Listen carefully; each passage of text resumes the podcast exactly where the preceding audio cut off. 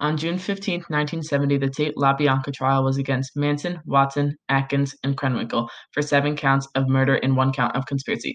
Van Houten was charged with two counts of murder and one count of conspiracy. Kasabian, in exchange for immunity, testified for the prosecution to explain the events that occurred during each crime. Atkins had originally agreed to testify but took back her statement. In the beginning of the trial, Manson was permitted by the court to act as his own attorney. However, after several violations of conduct, permission to represent himself was withdrawn. As a result, Manson carved an X into his forehead in objection to the withdrawn permission. Manson's influence on the prosecution's witness was becoming a huge deal during the trial.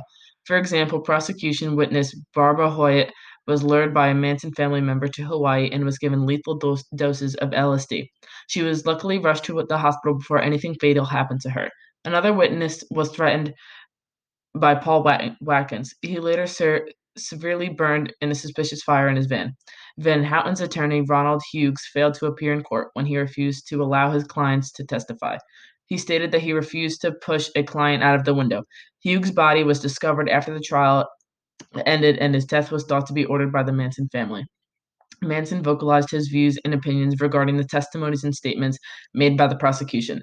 Watson was tried in August of 1971 and found guilty of seven counts of murder and one count of conspiracy. The jury took a week to deliberate and came to a verdict of guilty for all charges of murder and conspiracy for all defendants. During the penalty phase of the trial, the jury declared the penalty of death. All defendants' punishment were turned into life in prison.